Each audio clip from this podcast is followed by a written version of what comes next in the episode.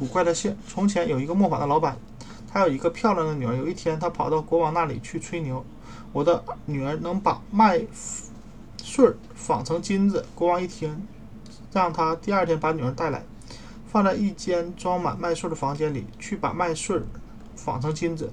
纺不成，就要处死他。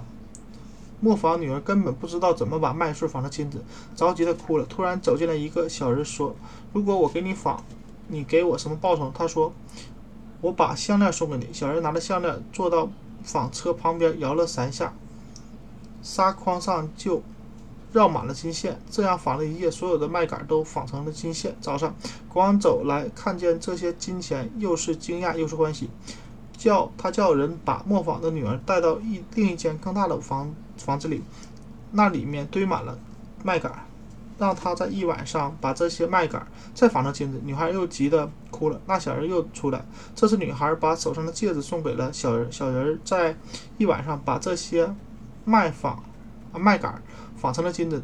国王见了还不满足，又把女孩放在一间更大的房子里，让去纺更多的麦秆，并且对他说：“如果今晚把麦秆再纺成金子。”我就娶你做王后。晚上，那小人又来帮他。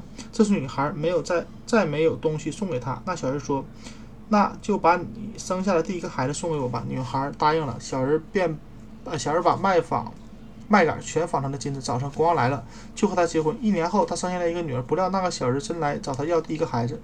王后。痛苦的求请求小人别带走孩子。小人看他可怜，说：“给你三天期限，如果你猜能猜到我姓什么，就可以留下你的孩子。”一整夜，他苦思冥想。他知道的一切姓。第二天，小人来问，他说出他知道的一切姓，但是一个都不是。他又叫人查附近居民的姓。等小人来时，他说还是不对。第三天，有一个仆人回来报告，在荒野间里间的一间小屋前，看见一个怪人堆着围着火堆，一边唱一边一边跳。